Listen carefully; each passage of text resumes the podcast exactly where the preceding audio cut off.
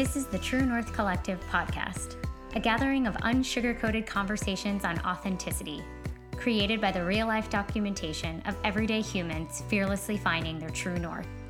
Welcome to season four of the podcast. Yay. Okay, recording. It's real. It's official. We're on. DJ's cracking his neck. I like it. Let's get some shoulder rolls going.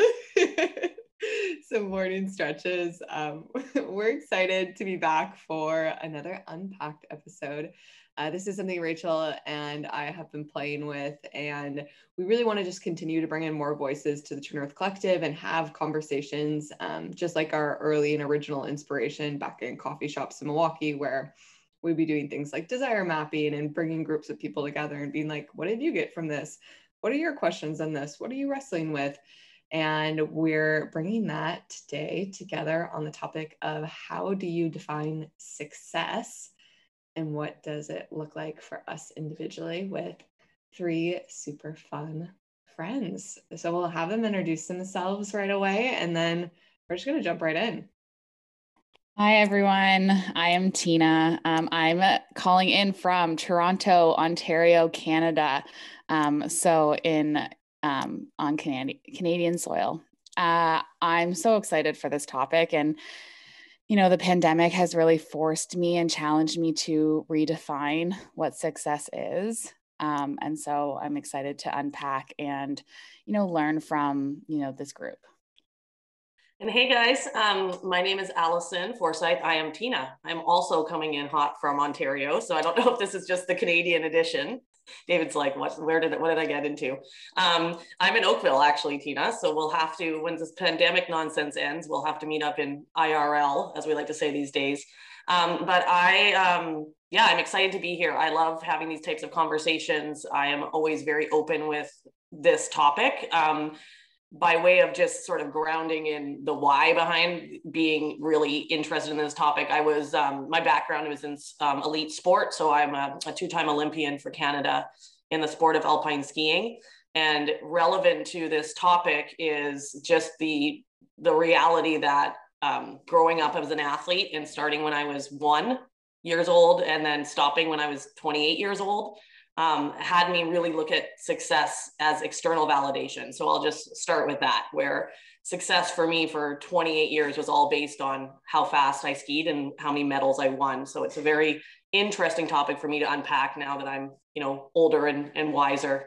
So I'm excited to jump into the conversation with all of you. And I'm David. I'm the only representative from America. I'm in uh, Minneapolis, Minnesota. I will make the drive to Winnipeg if that's what it takes. Um, that would be success for me. Um, now, so I think this topic is is one that I've been wrestling with for my life, of course, but obviously the pandemic has sort of slowed everything down, and I've I've I mean we'll get into it, but I've actually been disappointed with how many people haven't taken the chance to redefine it for themselves. Um, because I like to judge too. So, um, but we can get into that I think it's going to be a great talk, and um, I'll send it back to the True Northers. Oh my god, I love you guys! I'm so excited. Thank you. Um, yeah, I would love. So, Allison, first off, very relatable on the external. I think um, with the pandemic, too, like me personally, and Rachel, I guess Rachel and I can answer this question. I'm about to. Um, is yeah, I've been wrestling with it specifically around the pandemic because of getting laid off from work. And Allison, much like you shared, a lot of how I have defined success has been around money, career, status. Like I remember my last really long-term boyfriend when I met him, I was like, I want to be one of those power couples where we take over the world and we build an empire. And today I'm like, I still don't want to take over the world, but like real low key. Like I don't know and like that sounds like a lot of work. so I don't know. like take over the world through podcasting conversations, but not in the way that I used to like think about it. Um, and I'm really just trying to figure out how to continue to define it on my own and not just tie it to like, oh, you make X amount of money, you have X amount of title that impresses people from the get go versus um, being like, me, I'm successful just because I show up and live life every single day. What about for you, Rach? Yeah, I Okay, so hearing the word success makes me like cringe. Um, so I having this topic, my my palms are sweating and like I'm just like, oh my God. It just feels like this.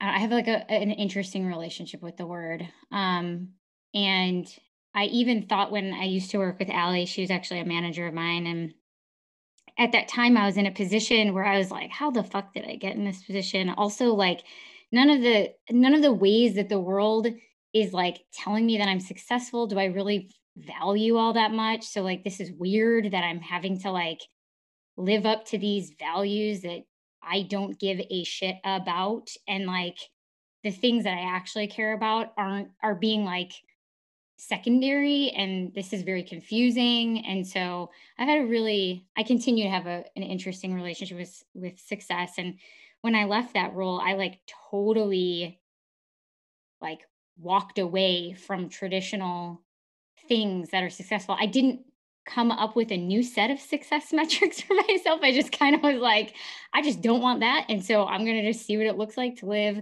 in a way where I go from six figures to a an hourly amount or you know or you know nothing i will volunteer you know or um not a title like leading a team to like being the lowest in the totem pole and like just really changed it to like because I didn't really have a plan much other than like it's not that i don't know i feel like i um i just like i don't know. I i like looking back on it i really didn't have a plan. I just kind of was like i just can't do this anymore and i don't know what else to do so i'm going to do the total opposite.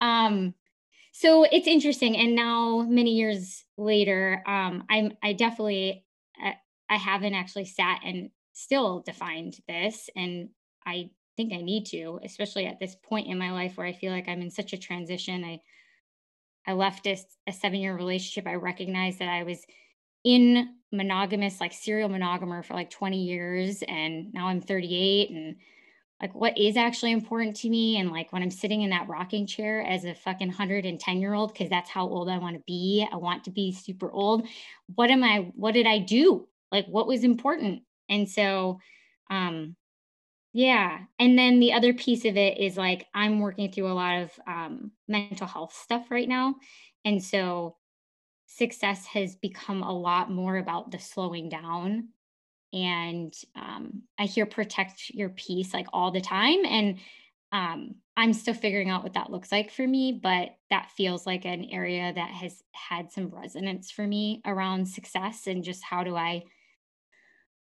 exhale and like let myself be where I am and acknowledge acknowledge what's actually here, not what I think needs to be successfully here so that was kind of a lot, and I just spewed it all over you. So that's what I got. Can I ask the group because Rachel, in your definition, I think it's interesting. Like, do, do the rest of you get some sort of like body experience when you hear the word success or like an emotion that comes up instantly and hits you? Um, for me, um, like fear comes up because I still feel like as much as in living through that time with you, Rach, was the way I so the way I felt then, to be honest, was um we had you like in a box and Rachel didn't like she can't live in a box and that box was a corporate box. And so i just wanted to mention that like it's like you broke free of the box and i think we probably had this conversation but i i get a lot of fear that comes up in me around success because it goes right into what would my parents have deemed success what would like i had a, a, very interesting career in that i was making more money as a 20 year old than and i actually retired from a career at 27 than i will ever make again you know? So i also have like this ebb and flow of um you know fear-based thinking of you know well i was here at my last job and then now i'm you know i'm also starting to try and start a new company where i have to like cold call people and that's like you know, sort of humbling. And so I think fear comes up for me. I don't like the word. It doesn't like it's not a it's not a happy word in my inner dialogue. Yeah, I mean, it's so interesting because language has so much, it's interesting how language has so much power. And the word success for me, I, you know, I feel a lot of this internal pressure when I think about success. and similar to Allison, like I, I mean, not, not as competitive and professional in you know my athlete sport days but as a as a child i grew up playing competitive soccer. And so i was always trying to perform well for others and please others. And that's what i deem successful.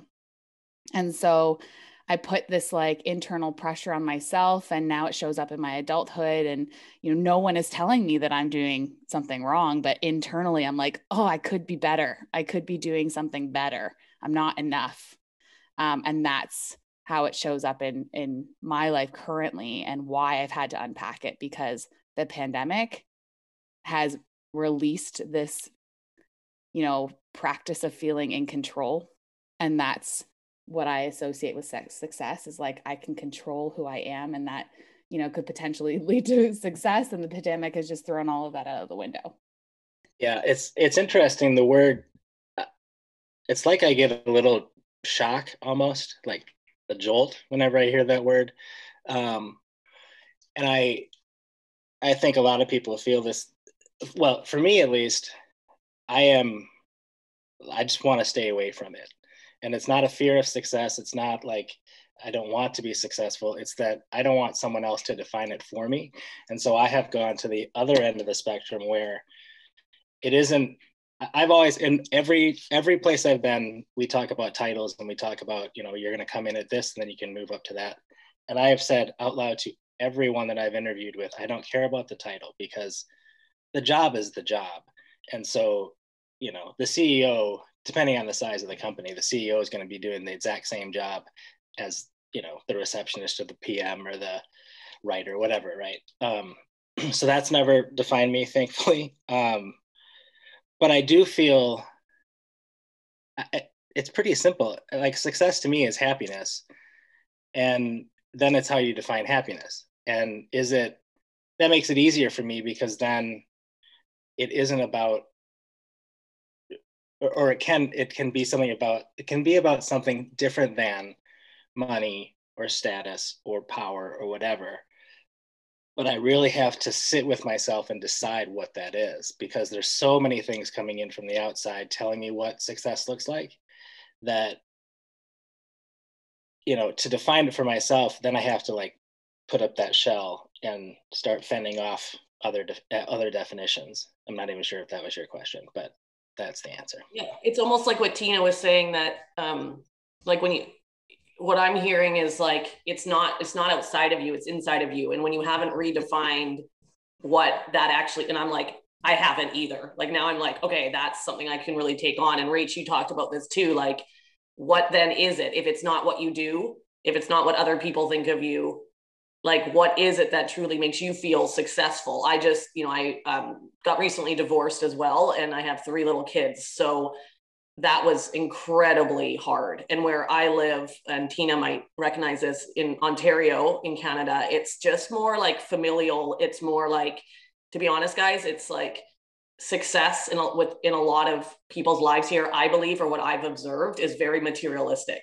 It's you've got a house, you've got a cottage, you've got a good car, you've got your kids in hockey. So what's the problem? Right. And like that's, I'm not saying this is for all the people I know here, but there's definitely a culture of, well, that's good enough. That's success. That's, you know, and in my experience, it just was so much deeper for me to not be like, I didn't feel successful in my marriage, but it, on the surface, nobody would have known. And so that was huge sort of unlock um, for me where I had to let go of not feeling successful because suddenly I was a single mom, you know? Um, but Tina, you were saying like not enough. That's been like, like I'm never enough. And that's my biggest struggle is because I'm so hard on myself. And when you do what I did, which is like become the best in the world at a sport, honestly, you guys, it was like tears when I was second in the world because I didn't win because I wasn't enough it you always will that bar will always go higher you could be the best in the world at something And there's always, because of how you think, in my opinion, there's always going to be something that's better that you didn't achieve if you have that attitude about success. Um, that was that was a two for oneer. Well, I got to tell you guys about my divorce, which happy to share more about. Maybe my ex-husband will or will not listen to this podcast. Um, and the uh, the never being enough. So that's always a challenge for me in my noggin. It's such an interesting call out too of like we put people I have put people on pedestals of like, oh, they've made it and never really I'm going to say this, had the compassion for what it's like to to stand on to have to stand on that pedestal and what it take like that mindset of like being there and the expectation and like whatever else. It's um and that it never ends. It's not like you then get there. That's so so I'm kind of just like holy shit. I imagine this example, Rach. Like I was seventh at the Olympics and I was supposed to win. And so when I came seventh at the Olympic Winter Games, I was like in a serial depression for about six months after because I felt like I'd let my whole country down and I wasn't successful because I was deemed like a medal potential. So also in that circumstance, I had the whole country in the report, everyone saying like, Allison Forsyth's going to win the Olympics. She's going to win the Olympics. She's like third in the world. She's going to win. She's going to win. And I came seventh. And it was like as if I had like, like it was if I had come last in like the first race I ever raced. That's how bad I felt being seventh in the Olympics. So just know from if you ever want to know how elite athletes in that situation often feel, it's what's going through their head is that's not good enough. And I still don't actually have good feelings about being seventh, to be honest. And that was almost 20 years ago. So I like, so God, I so appreciate your transparency and vulnerability. And I have a question for you. And I also want to something's coming up for me to share that I hadn't really thought of before that's relatable, but I think it's relatable, but not the same.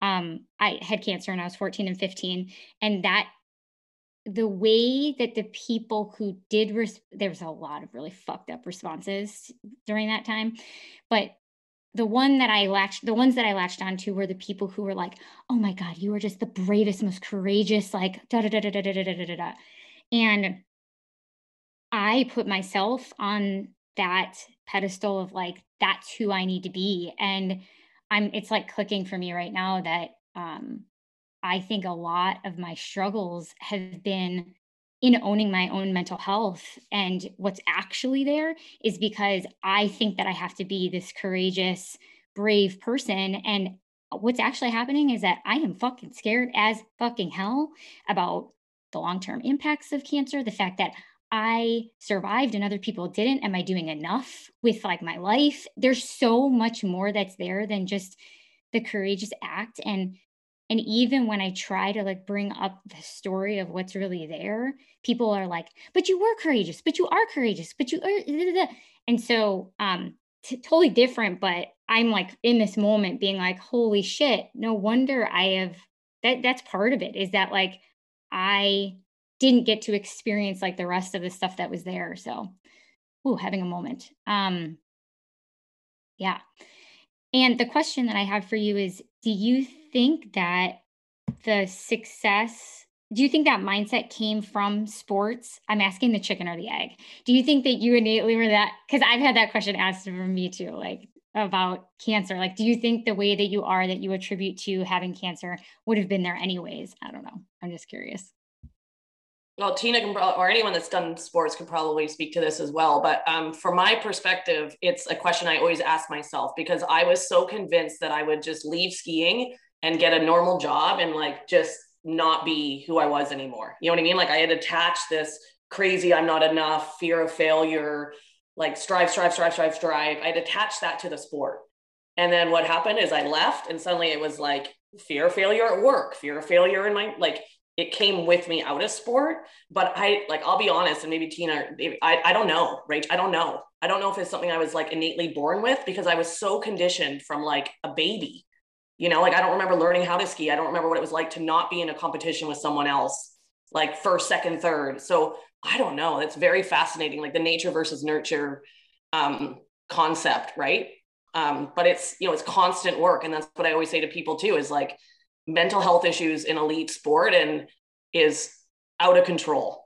because of the pressure. And you couple the pressure in that you know never being enough um, and striving to be the best at what you do every day that's on display for everyone to critique. And that's why it drives me nuts when i sit at home and i watch people yelling at tv screens at athletes.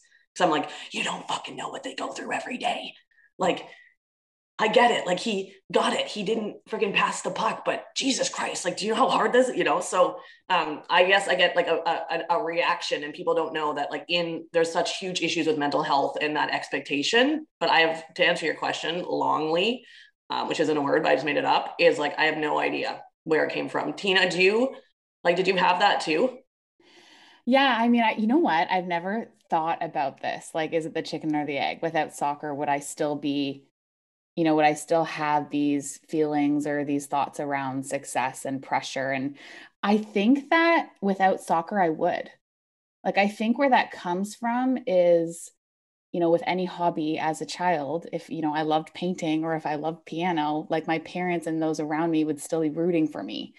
And what that would create in my head is like pressure to not disappoint, pressure to perform. And so, and then I think of like comparison, like, you know if i'm comparing myself to you know with a friend i'm i yeah i think it would still be there. I think without soccer it still would be there because within western society that's kind of like it's there in the system. This feeling of needing to be better not being enough like that's kind of just innately ingrained in in western culture I was gonna say, I mean, I played sports growing up, but they weren't like super important in my life. Like our my first soccer game, I'm pretty sure they just threw me out in the field and they're like, "You're playing this position," and I was like, "I don't know where that position goes," and I just like ran in circles and didn't do anything. But um, when I think about it, like I was, but I was always in competition with my sister just in life, and I don't know where that comes from. I'm sure there's like subtle unspoken things, but um, I've been unpacking this a lot in my own life around yeah, like why why do I strive for certain things, whether it be work, whether it be relationships and I like think back to my childhood where literally I felt like everything I did it was like if I wanted to receive love, I had to outperform my sister in whatever it was. I mean, it didn't even really matter. Or if I wasn't good at something, but she was, it was like, well, then I have to like go over here at this thing she's not good at and be better, like so good at that that like I don't, my parents will notice me. I, and again, I don't think my parents like intentionally put this in us or like where that comes from, whether I'm sure it's nature, I'm sure it's nurture, I'm sure it's society and all the things. But um, yeah, like it didn't matter if it was sports or my sister is like incredibly book smart. And I remember in college when we were like, we're friends now for sure, but like in college, even we were still really butting up against each other. And she'd be like, well, she's a molecular i can't even say it a molecular and a microbiologist. So super fucking smart in that sense and like i'm smart but in very different ways um and you know she'd be like well my classes are harder than yours. And i'm like well i have friends you know like it's just like the yeah the things and my sister has friends by, by the way but like when we're like butting up against each other still in our adult life it was like I, okay well if you're going to be the book smart one then i'm going to be so street smart and so like social and savvy that like you can't touch me in this area and I'll be the best and be super successful and then yeah basically like receive love and be noticed um yeah so even outside of the sports aspect I think there's a lot that is conditioned from a young age it is July, and we are inviting you all to come play with us this month. We are offering our monthly workshops on authenticity. They happen the first Thursday of each month. We'll drop a link in the show notes for the upcoming workshop so you can check that out. We are also offering the collective, and the collective happens on the third Thursday of every month. This is our free monthly community gathering where we get together with people from all around the world to chat authenticity. It's basically those in depth conversations you might be craving in your everyday life, but we do them via Zoom. We'd love to see you there. Link in the bio to join. Yeah, the, uh, the other thing that was coming up for me was just um, we talk a lot about identity in the True North Collective and the shifting box of identity. And it almost feels uh, maybe that's been my hesitation to define success too is that it just becomes another box that I have to like fail at, compare myself in, you know, like not protecting my peace enough, you know. Um, and so the more that I like keep playing with this stuff, it's like, it's not that de- the definition is bad because it gives me something to work towards, but when I hold so tightly to it, that's when it, I start to go haywire. And so my my permission to really, I'm going to say all the cliches, so annoying stuff, but it's like to be enough in the present moment or wherever I am to allow that definition like success exists here. What is it for me right now? And it can change. And it there's like an openness to it. Like when I usually hear success, I don't know what the book is. There's some book um, that Carrie Keaton used to always talk about, and your heart, like your heart, you can feel your heart closing. It's sorry, Carrie Keaton, someone that Allie and I used to work with. Um, not that everybody would know who that is. I was like looking at the Everybody's Zoom room. like, who's Carrie Keaton? I know. I was looking at the Zoom room trying to figure Sorry. out whose face is gonna was like in up. my zone. Yeah. Anyways, I there's a book that she recommended. I'm gonna figure out what it is, but in it, that the guy talks about that when you start to have that fear thing, your heart like closes, and that's what when I hear success, typically without like being too present or whatever, I can feel it. It's like like burnt. It hurts. Um, but when I allow myself to say like this can be fluid and it can change minute to minute, it starts to loosen. There's like a loosening in my chest. And then I'm like, oh, yeah, I can experience all the different versions of success whenever I want. And like, but I really have to work hard to be in that space. It's not like I don't default there by any means. I think the big aha moment for me, and um, Rachel will know this is something I always talk about, is like who you are being versus what you are doing. And that was massive for me. Like when I left sport, um, you know, it was like that identity crisis was like, who am I if I'm not Allison Forsyth, you know, the Olympic skier? And then it to start to realize that I could be living my values every day. And that could, that is actually how I should judge myself and like be with myself is am i living my values am i being kind and present and all these things that i'm committed to being versus what i was doing because doing will always change right your job you'll lose your job you'll you know um, that those are the actions you take but the power for me anyway is like who you choose to be every single day with the people you interact with the things you get up to the way you treat the earth um, all of that so that was a big shift for me and i, I still tell tell myself that every day i'm like who are you being? Well, you're yelling at your children. Who are you being? Because you're apparently yelling at your children. That's what you're doing. Um, so yeah, that distinction's huge for me. Like I have throughout well this last year, but and before, someone asked a question like, "Who are you without your job?" And I don't have one right now, and so that question has been like, I'm living it every second of every day, and so it is how you it is how I live now. um, but what's funny is that when you were talking, I was thinking everybody thinks this way. Like everybody wants to be kind. Everybody thinks that they're working as hard as they can. Everyone, like every person thinks this.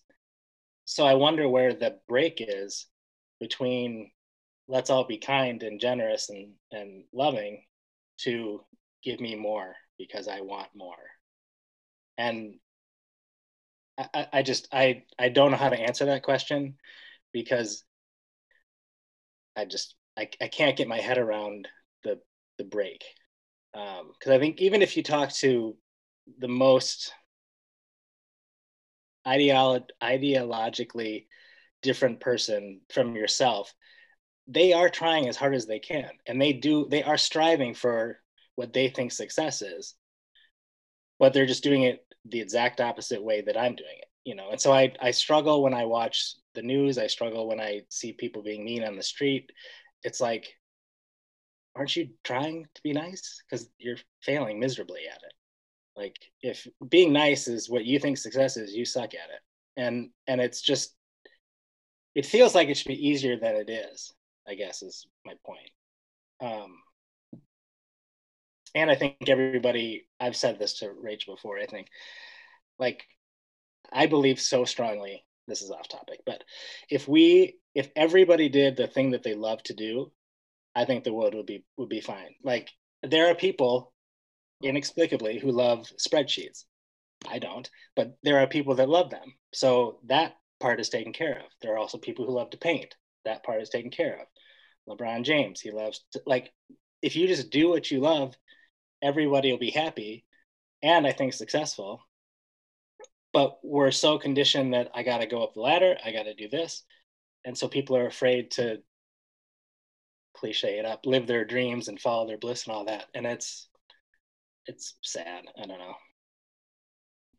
Well, and then you add the layer in of society has valued certain things and not valued others. And so if I love, you know, slinging stretchy pants and I'm make not making enough to be able to survive doing that, now I have I feel like the thing that I like doing is devalued and I can't actually do it. I have to now figure out how to force myself into, you know, sitting at a desk and doing a spreadsheet and or whatever because somehow somewhere someplace deemed that as more valuable than the thing that I am actually good at.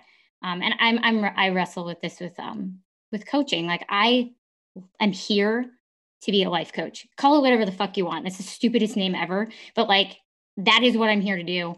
Didn't know it existed until 5 years ago. It is that is what I'm here to do in whatever way you're going to define it. And it's like a weird space that is like kind of becoming popular, but what is it? And da, da, da, my point being, I can't go into that field and ha- it's not already valuable. Like I have to really prove myself and like and, and, there's a lot of things like that. Whereas it'd be a lot easier if I could just be like, well, suck it up, Rachel. You have the resume for a CMO. Like just take your nose ring out, grow your hair out, you know, put on the fucking suit and show up. And it's like, no. So I think there's what I heard in that was something around like the survival piece. And and I, am reading The Body Keeps Score right now. And whoo, that is a great book. Highly recommend um, for many reasons. And in it, the part that I just was oh wait no i do recommend that that's not where i read it i read it in i'm also doing a self-compassion workbook in the self-compassion workbook um, they talked about when you go into survival mode, one of the ways that our bodies naturally respond to it or think that they can help is to go into self criticism. And so I wonder if it's like kind of this loop that, like, you want to do this thing, but then you have these needs, you go into survival, then you start to self critical, you criti- self criticize, and then it kind of feeds the engine of like i'm not enough i'm not okay what's the external thing that's going to tell me that everything's okay? And then it's just like it, everything goes haywire. I don't know i've just thrown it out there. Um okay, i'm going to 180 uh, so you ready? Okay so um okay so this is something about like i guess it has to do with success. So in and I'm, i don't know why this is all about sports sorry guys. It just is what it keeps coming up for me. Um is like so the, the, why when you said rach why are you here? So what i'm here to do is um, to prevent maltreatment in sport elite level sport. So my purpose is to um, abolish you know mental abuse psychological abuse physical abuse sexual abuse sexual harassment in elite sport. Um, in that work well the reason why is i was um, a victim of sexual abuse in sport um, by a serial abuser. And we went to um, trial in 2015 he was convicted to 12 years in prison um, et cetera, et cetera. And I, am happy to speak about that all day long because it's what I do now. It's my purpose. I go around and talk and raise awareness around sexual abuse in sport.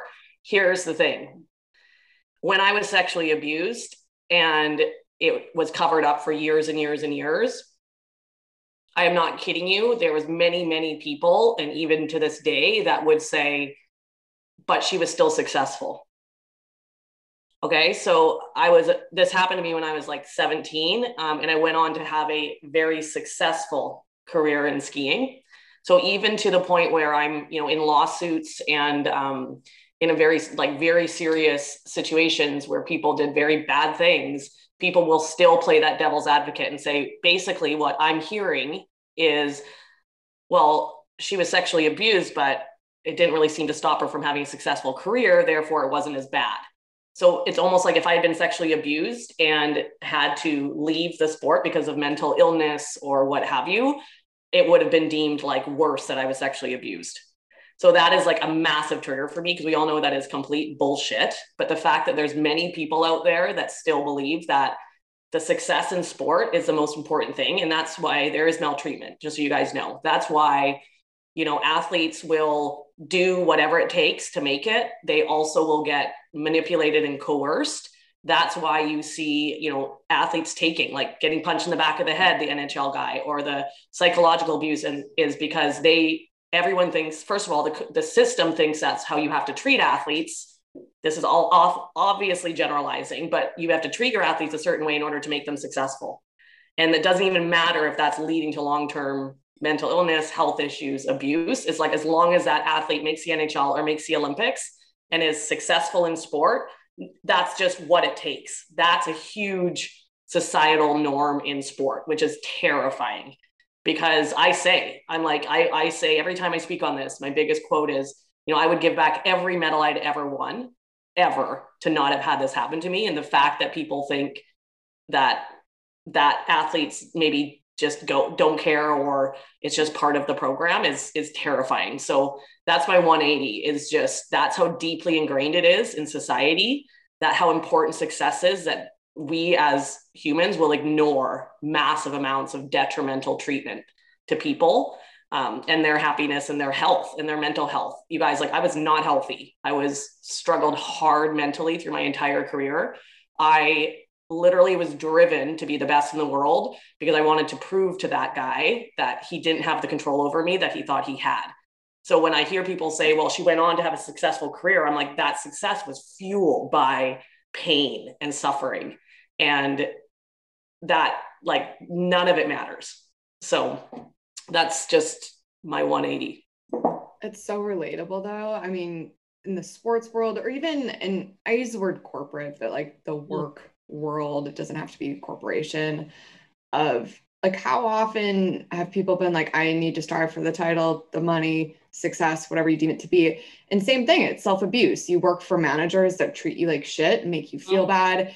You don't take care of yourself. You ignore your health. Like you let you ignore your mental health, you ignore your physical health, you let your body break down because you're what supposed to work like 100 hours a week and like finish this project or try to get that promotion and then you maybe you do maybe you don't like yeah so thank you one for sharing that and i, expand it too because it's super relatable in like all of these facets i think we self abuse and chase this idea of success to really like I keep on hearing prove yourself. But it's like, who the fuck are we proving ourselves to? like, what are we proving ourselves to um, in order to gain success? I don't know, and I do it too. So like I'm asking myself the question as well. Yeah. And I mean, even just to take it one step further, I think of like our personal lives. Like how many, you know, how many individuals choose to stay in a relationship that isn't working to prove to those around them like i'm in a perfect relationship so like yes it may not even have to do with work or hobby or sport or whatever you're in but like it literally could have to do with your own personal life too. And what happens within your four walls that no one else sees.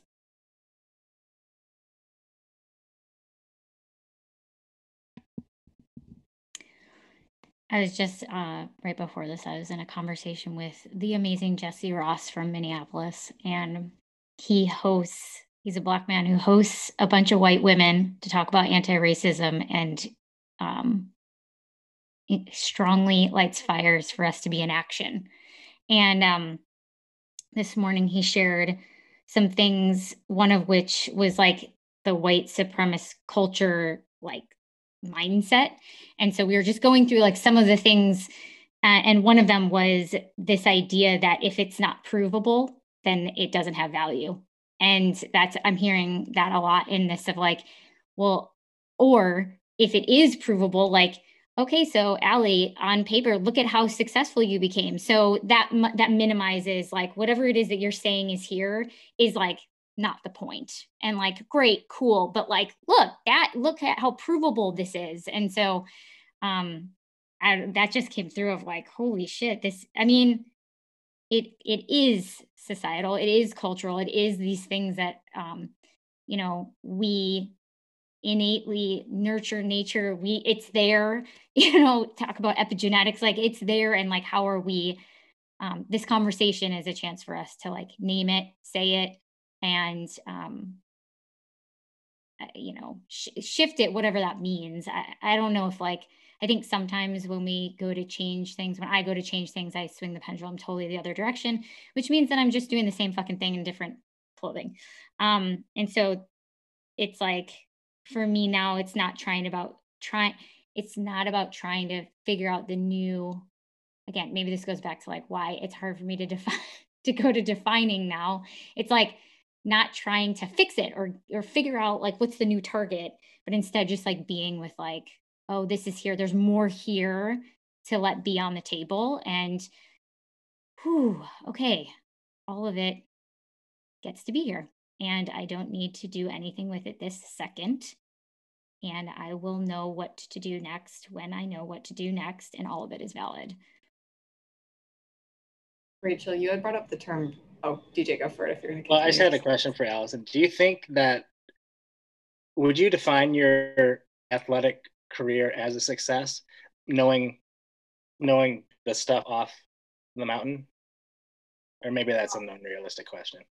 No, it's a great question. Um, right when you said, "Would you?" So I'll just share what just popped in when you said, "Would you deem it a success?" I right away go to no but um, not necessarily because of what happened off the mountain, um, part of it, but more because I still don't think that I was good enough.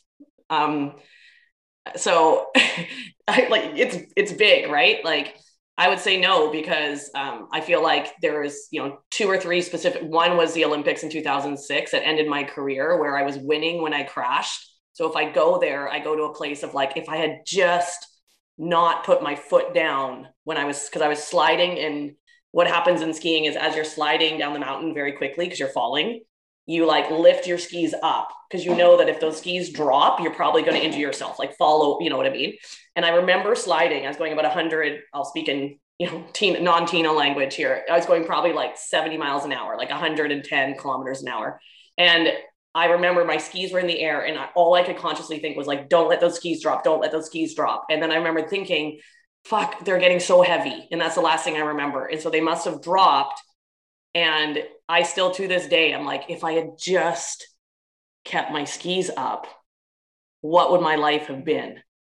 So it's, it's deep, right? Like there's many times in my, so I guess that's it. Where there, there was those moments that I was so close to doing whatever. It wouldn't have changed anything. What I would have won the Olympics, big fucking deal. I'm still here, 42. I whatever. I'd have a couple more speaking gigs. You know, like I know it doesn't matter in the world, but at the same time, I still go through like, what if I had just not dropped my skis? You know, from physical, like I have a metal knee now because of it too. Like I have huge physical issues for the rest of my life because of that accident, but more just like disappointment in myself for not keeping my skis up as I was flying down a mountain. I know it's ridiculous, but it's just what people. It's what I think about. Yeah, it's funny. This is not funny, but um, Picabo Street, she would always say there's a perfect speed. There's only one perfect speed because if you go too fast, you crash. If you go too slow, you don't win. Hundred percent. Yeah. I, I just hearing you talk about that crash and brought that up. It's you're always on the edge. Well, and any like on the edge of like every run I ever had where I was like, I remember going into the finish line, I'd be like, ooh, that felt good. I'm like, fuck, that was slow. You know, like if it feels good, it's slow. If you feel like you're gonna crash, you're probably fast and you just hope that you don't crash. She's 100 percent right. Yeah.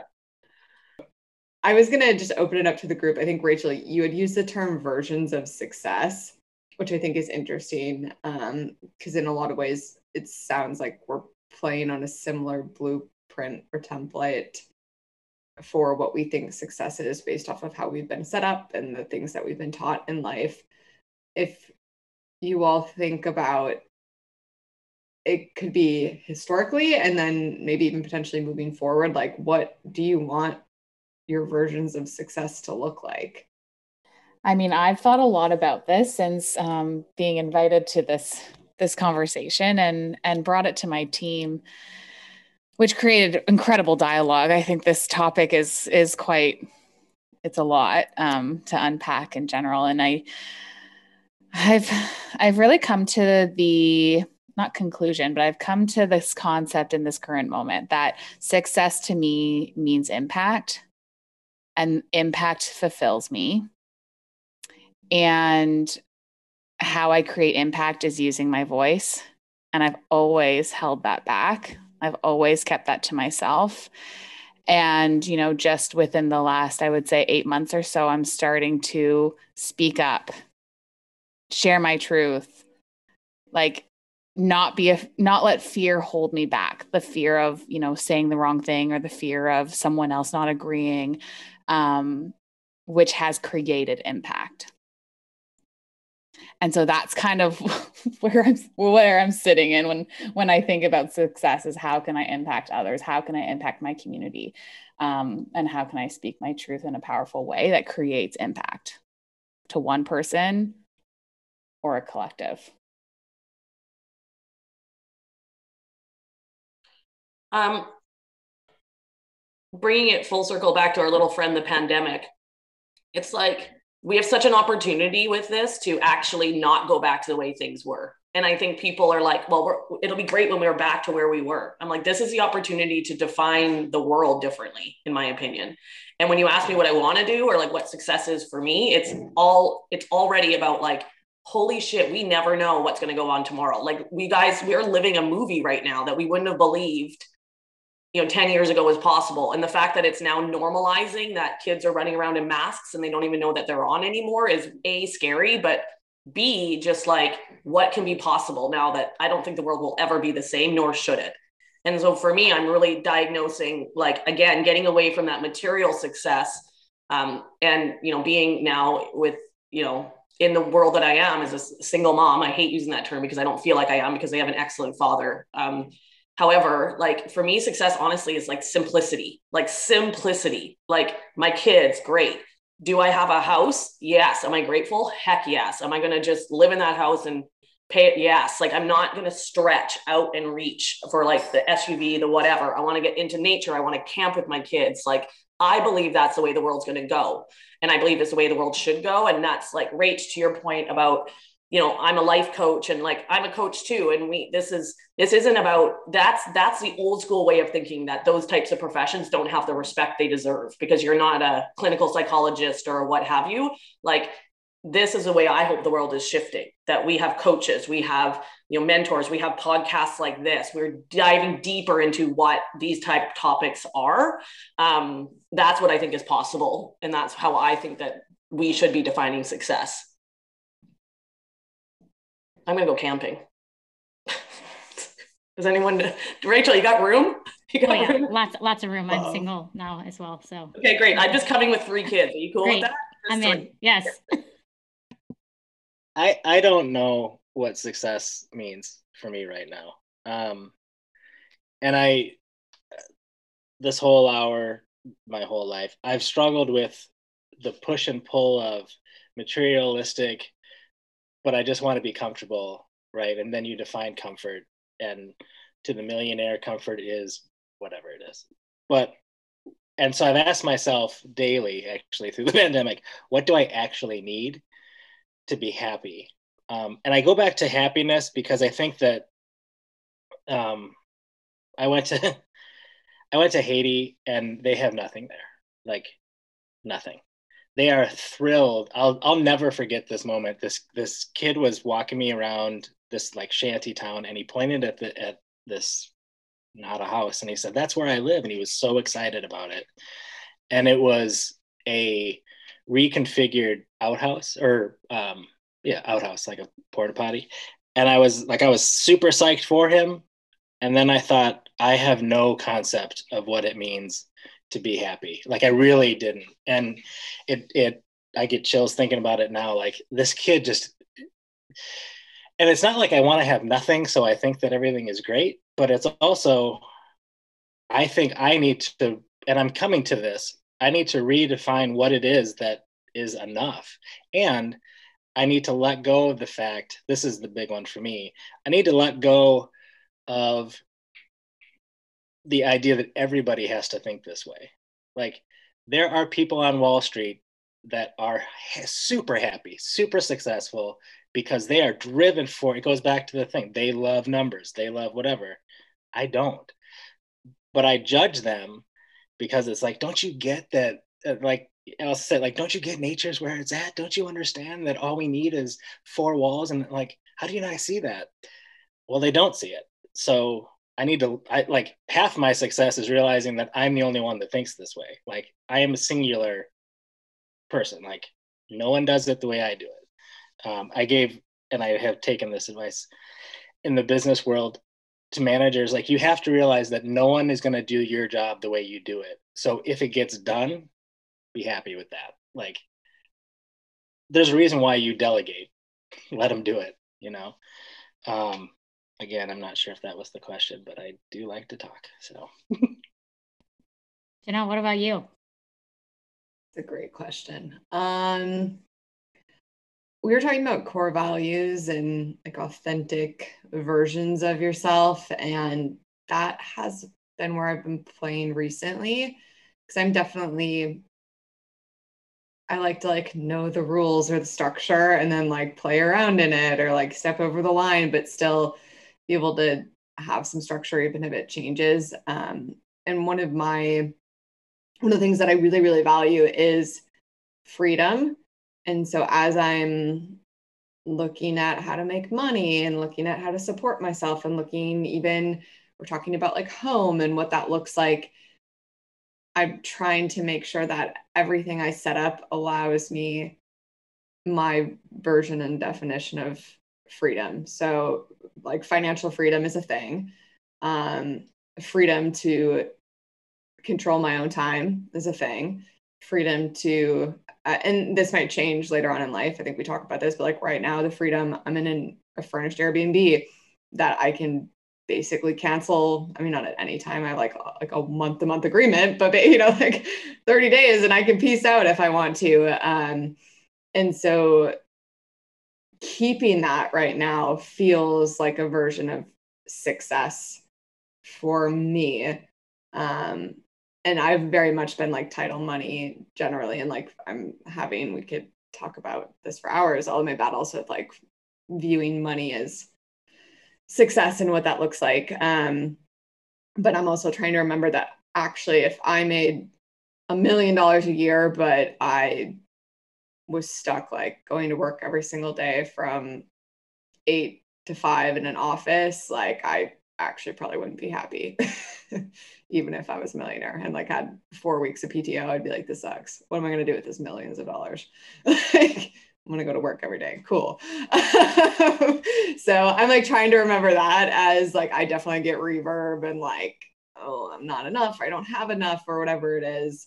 Um, and to your point, DJ, like when I was traveling around and living on the road, I think one of the things I really appreciated is when you live in like cheap motels or you camp out of the back of your car, there are certain things that you begin to really appreciate. Like you kind of like redefine your standards. It's like not having a refrigerator and having to put food in ice to like ongoing and also i'm just like cheap and i don't buy myself a cooler but like you know like the things are like not having a washer or dryer using like a washer and dryer at this like cheap motel that literally doesn't dry your clothes at all and everything's starchy and gross and like those are the things that as i start to redefine success it's like okay i don't want that but i'm glad i got to experience it and now that i'm in an airbnb with like a nice washer and dryer like i'm like is maybe this is success, like having a nice washer and dryer. You know, it's like the silliest little things, but um, like that has actually helped to just like reframe my perspective on like success and and what I do need and don't need and and want. Um, so I don't know. I'm still playing with it. It's funny being the last one because each person I was like, ooh, impact. That's a good one. Cause I was like, I don't know what I'm gonna say. And I was like, impact, yeah, impact. I got chills. Yeah, it's impact. I'm gonna be like Tina. And then Allie went and I was just like, simplicity. No, that's the shit. Totally. It's totally simplicity. It's simplicity. Success is simplicity. And then D- each of you, I was just like, well, fuck. So it's just fun. it's just so funny that even in this little um quintuplet, is that five? Five of us, I like was like which success is like I, like I already started going there of like which is the one that is like anyways um so where I landed was with no, nothing that anyone said um how I'm defining success is uh, co-creation is what keeps coming up for me um I've been playing with that word for a while now. Um, what it means to me is that I, in co creation, I have to exist and another other things have to exist too. And so when I when there's co-creation, I always think something better happens and it happens because people have shown up. I mean, this conversation.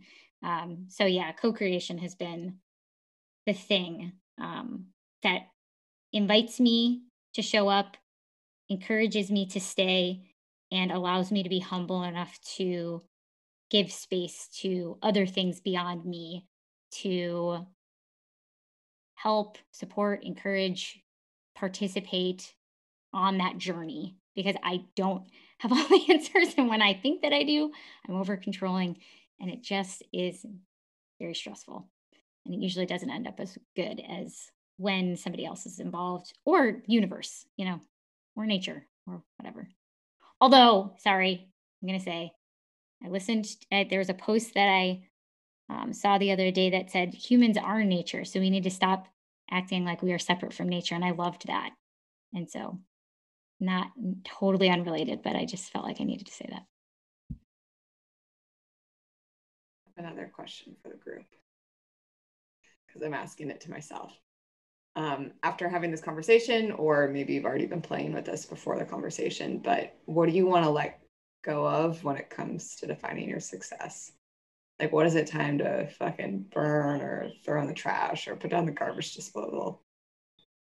One comparison, and that is, are they just all comparisons, honestly? Um, and then two, the idea that it can't exist because, like, I've spent decades chasing happiness, success, whatever it is, and I've moved that bar um, every all the time. Like whenever I reach a certain thing, and it's like, well, why don't I? Then that's actually what I want, you know.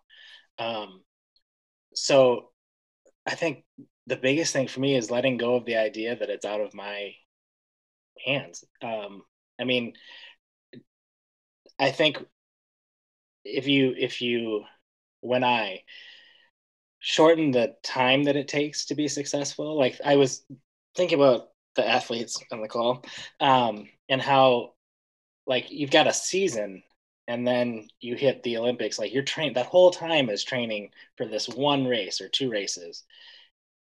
And they always talk about the journey is the reward. And then i th- thought about what about that journey is the reward? Like is it a great workout? Is it a great training run? Is it a great whatever it is. And so I guess maybe not letting go, but bringing in the idea that it can be these little moments that success can be this. I'm embarrassed for this one, but it can be a great cup of coffee, right? Like that is the thing. And I, what my hope is, you didn't ask this, but what my hope is, is that I allow myself to feel success more often than I have um, without and this goes to the comparison. Without external like yep you nailed it you know. Um, and i do want to say real quick i think it's it was fast it's fascinating to me to think about the stories you see on tv where someone left their corporate job to write a book or make potholders whatever they do and then they become a quote success because they started selling this stuff. And so it is all no matter what you're doing whether you're following your dream or not society has decided what success is and it's money. And so i want for me i want to let go of that. Period the end. I'd also love to be rich but whatever so. Um yeah two things for me and I, and i'll start with the comparison that you were talking about dj because i have comparison challenges around success but even more than that i worry a lot about what people think of me like a lot. And that's what I need to let go of. And that just came up with like, I just got divorced for the second time. So I'm two husbands down, actively seeking my third. No, I'm kidding. Um, but so like I have to like like I had to make these decisions because like my gut never lies. I'm a very instinctual person. And I like gets to the point where I get physically ill when I know there's something that I have to shift in my life. And so I do it, but then I just panic like what are people going to think of me you know who am i now? So i need to let go of that. And then like what the with money? Like seriously. And it just brought up for me like i was listening to the radio and this would have been like 10 years ago and i'm driving to work. I worked at lululemon and i'm like driving and i'm thinking and there's this big controversy about a vancouver canuck complaining about his contract because he wasn't making enough money, right? And they were just ripping him and ripping him and ripping him. And I was like, like, and it got to conversation turned to like, well, how could anyone with money complain? And then the conversation turned to, would you ever feel bad for a rich person? And then they had people call in. And every single person calling in, you guys, I was literally screaming at the radio, like, you are no, because people calling in would be like, no, if you're rich, you're obviously happy no, why would we care about that? Like that dude makes 1.5 million a year. Like I'm never, it was all about like, would you ever feel sorry for someone who's rich? And they're like, no. And I'm like, rich does not mean you're happy. Like I'm screaming. And I just was so shocked, like person after person calling in saying like, I would never like, yes, I judge him. How could he complain? He makes him over a million, y'all, whatever. Right. So it just brought up to me, there's like such ingrained societal, if you make money, if you have money, you are a big deal therefore you're successful and that's and i suffer from that and that's so those are the two things i need to let go of worrying about what other people think of me and like that success is defined by how much money i have in the bank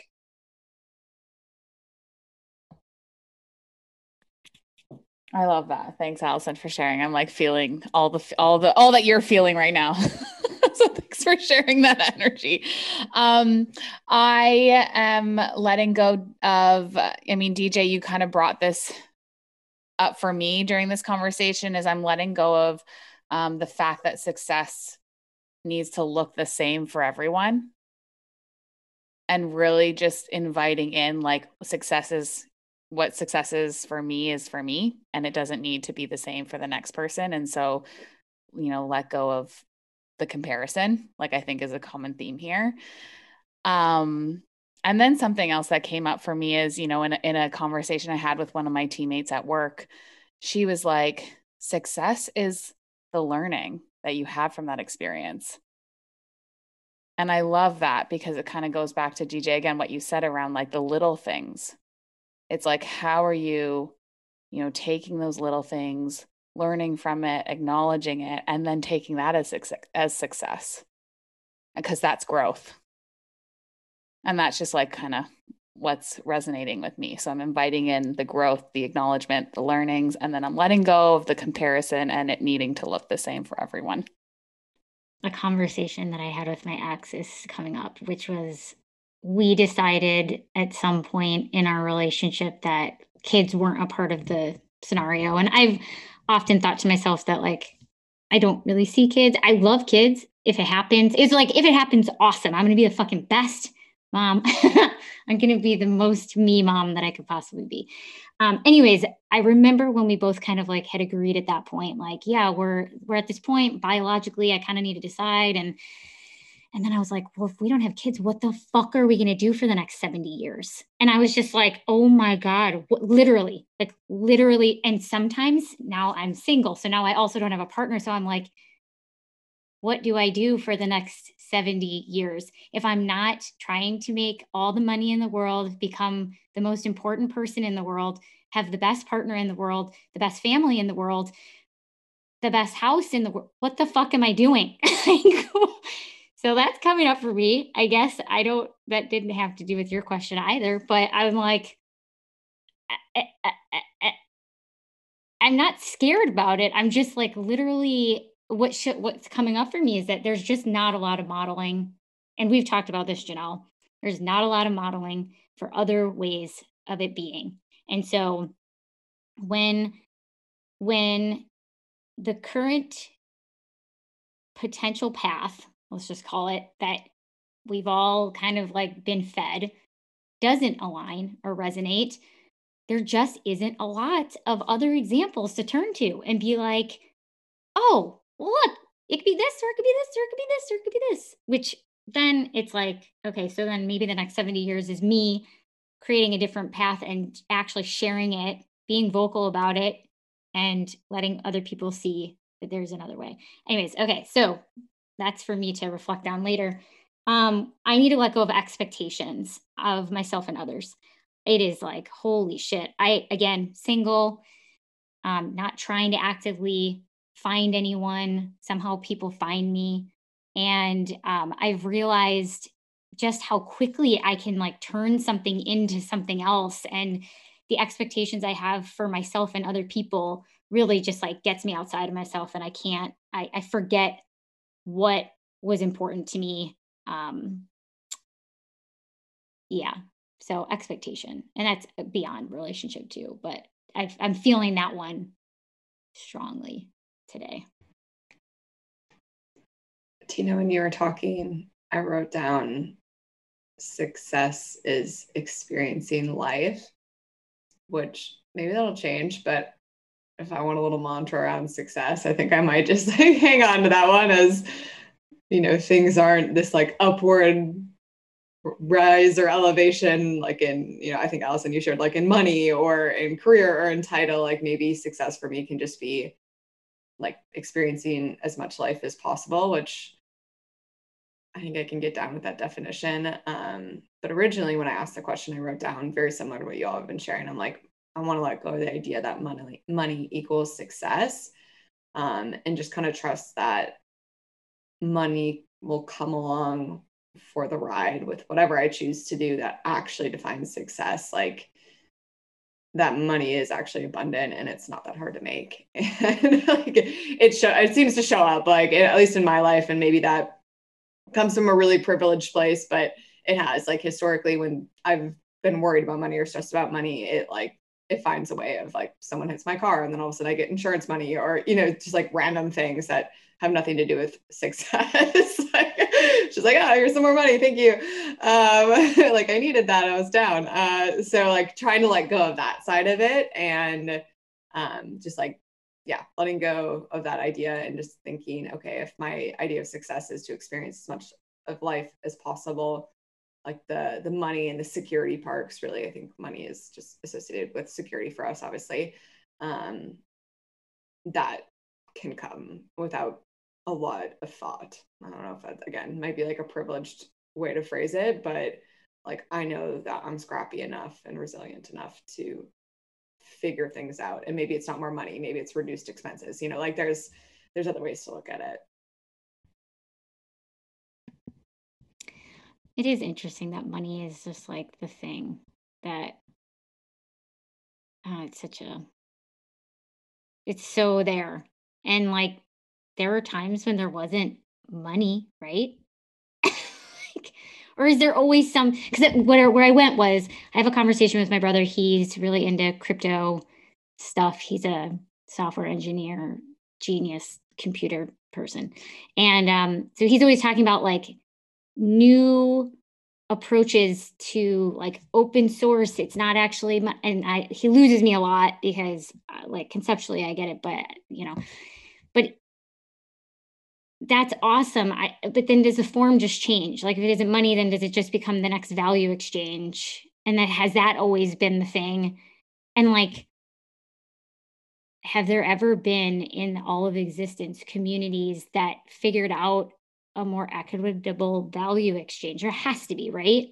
I don't know. I'm just like, I always get I always live in what you're what brought up what you just brought up for me, Rach, is that I always live in this mind pattern now of like we're actually just evolving as a human race. And so when i when you talked about was there different currency exchanges or whatever i often think about like the way my parents would have expected my career to go and not judging them for their thoughts but knowing that the way they were thinking was based on you know that their parents lived through the great depression right? So it was about like money was not there therefore money became the thing and then therefore security because everyone was worried in the 30s about like having and then that became our parents who were all about you know pensions and stability and like real jobs. And now you know i'm i'm 42 so i'm that like very like late end gen xer. I get freaking a geek out on generational studies because this is what i think is happening. I think we take some of our parents but then we get into our own lives and we try to like no, mom, it's okay that I'm self employed and I'm not going to have a pension because why the fuck would I want to be in that job for 40 years just for a pension? You know? But my mom would like lose sleep at night because Allison didn't have a job with a pension. Right. Um, and so I think we're shifting and it's not going against what this, the generation before us. It's to me, it's evolution. And I think that that's, um, like, I don't think we need to look back. I think that everyone is, you know, they take what I call like, an Rachel knows this, but inherited legacy, right? And you inherit from your culture, your family, um, the cultural norms, expectations, and then you just make the choice of what am I going to take with me because that's awesome, and then what am I going to leave behind because that's not going to serve me and my legacy. So I think it's um, that's where I think the money thing comes in. Is it's up to us to shift it and leave behind those, you know, that fear. I believe a lot of it came from fear from our parents and our grandparents because they when you go through, and we've all probably been there, you go through an experience where you suddenly, it's like the pandemic for many people was this, right? Like, I feel good. I've got a mortgage. I'm going to invest here. I'm going to buy a boat. And then all of a sudden, now I have no job and my entire industry is gone. What am I going to do? Right. So I think that's when I talk about simplicity is my biggest lesson is not, I don't want, I'm not going to keep reaching for more.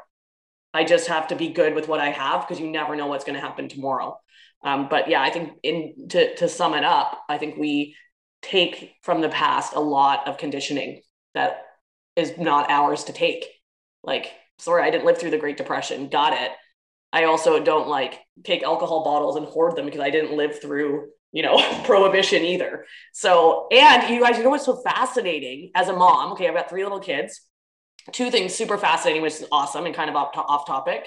One is my mom. My mom's passed away, but she was gay, and she. Um, my kids now are super close to her. Her wife and her wife's her new wife. So they call them grandma and grandma. And you guys, that is so fucking cool because I lived through my mom coming out as gay. It was so not cool. She had no rights, you know. So that's like that's evolution in action. And then the legalization of cannabis. This blows my mind because my generation, I believe I will always feel that cannabis is bad and I use cannabis, but like there's like this, oh, I'm bad for using cannabis to help me sleep, right? Because it was illegal. My kids are going to grow up like popping gummies at dinner parties instead of glasses of wine. Like that's kind of cool, right? Like it's different. But like my seven year old's going to be in 10 years' time. And I trust me, I'd rather him pop, rather him pop a gummy than get hammered and drive home. So like i just think that's fascinating that we, i will always as a gen xer where marijuana was illegal for 41 years of my life will always have a weird preconceived notion around pot. And my kids won't. So that to me is like that just shows the progression and i think it's super awesome. And it shows i'm moving to canada. What was that tj sorry. Nope i'm just moving to canada. You sealed it right there. Yeah um, come on up. weed. We're fun. Let's go but we're not meeting in Winnipeg because nobody goes to Winnipeg. I don't. It's the straight. Yeah, just in case you're wondering. But sorry, Winnipeggers, love you. It's probably still snowing there in minus ten. Just say it. DJ, let's meet there because I'm trying to drive up to Canada in like July, but on the other side. But I can make my way over. I don't know. I was just gonna say, Allison, what I think you like really beautifully just shared an example of too is when we get into these belief systems like how much they truly are just like made up and how easy it is i mean not easy because that's it's conditioning but how there is possibility to change how we view the world. And like you can take that on a large scale like you were just saying like generational like naturally these things will happen. Or i play all the time with like how can i just take that in my own life. And it might be a little bit harder because I might get more resistance being the only person that wants to choose to have this belief system or have this belief, or um, it's maybe not the only person, but like the less popular um, belief. But like all it is is really just like the mindset shift and doing the work and the conditioning behind it to allow yourself to see things differently. Um, and it does take time and it takes active work and being intentional with it. But that I go back to apparently my word of freedom, I think that's really um, freeing too to know that I can change how I see things in the like if I'm feeling stress and anxiety because I don't feel like I'm successful enough or I don't feel like I'm doing enough or I don't feel like I'm enough, like I can do the work to redefine what success is to me, hence this conversation. Um, and hopefully like really ground and stand in it enough that even if the outside world doesn't think I'm successful, I'm like, well, I've done the work to define success for me. And like it doesn't like it might sting a little bit still, but like it doesn't matter that much. Like I can let that fall away. And think of my kids for a second is like, I now my job is to redefine success for them. And it's hard because when you were speaking, what I was thinking of was like, do I pressure my kids to go to college? Do I, you know, and I will just tell you, Americans, I love you, but your collegiate system is messed. Totally. Like, Rachel knows this. So I've worked with young athletes for a long time. And when you work with these parents who are obsessed with getting their kids NCAA Div 1 scholarships because they can't afford college or they need their kid to go to USC or whatever, and then you end up with that crazy college admission scandals like the money and that success is you have to go to a top college okay yeah no that's not top enough you're going to go to that top college and then you got to get an mba nope that's not enough like it's a money mongering system and Canada's not that much better. But I lived in France for a long time. And what was so fascinating was in France, universities paid for by the government. And right away, that makes it on par. So in France, you can go to a trade school, university, or like service school, like to be, you know, a, a server or like work in the tourism industry. All three of those have equal level of success to French people. And I believe it's because there's not this unit college is the thing because it's not propaganda based. It's not it's not about money in France. It's paid for. So therefore, I think that's a huge thing with US and Canada, like success being attached to, to be honest, like college degrees that then a lot of these out of college kids like never use and they spend the first 15 years of their careers trying to pay back debt. Like to me, that's so sad. There's so much more that people can be doing to help this world and be successful than I now have to go and get a marketing job with Allison at this company and I have a $50,000 debt from a marketing you know degree but I'm not going to pay her enough you know like the whole thing is is whew, anyway I just don't love that whole system just saying you guys are amazing I oh this conversation I'm like I feel like I'm just vigorously typing because it's opening doors for me um, but being mindful of time, is there anything like any last minute thoughts before we go into our last question? Just one thing, two things. Um, to piggyback on the college thing, I've had so many conversations, and I remember having one when I was graduating school. So this is decades ago, but um, with my best friend at the time, and and we were like, "Yeah, we graduated from this school, and that's great." And in the same breath, we were like we were driving downtown, so we were driving past a community college, and we were, and I said, you know, there's someone going to that school that is the first person in in their family to go to college. Period.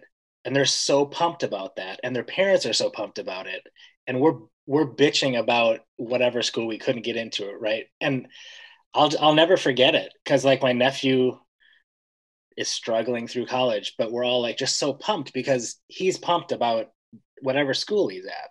So it is like you can choose to be happy about it. Um, the other thing, and I think this is true for all five of us and everyone in the world, but when you see someone, when I see someone who is authentic, whatever it is, you just you can feel that authenticity.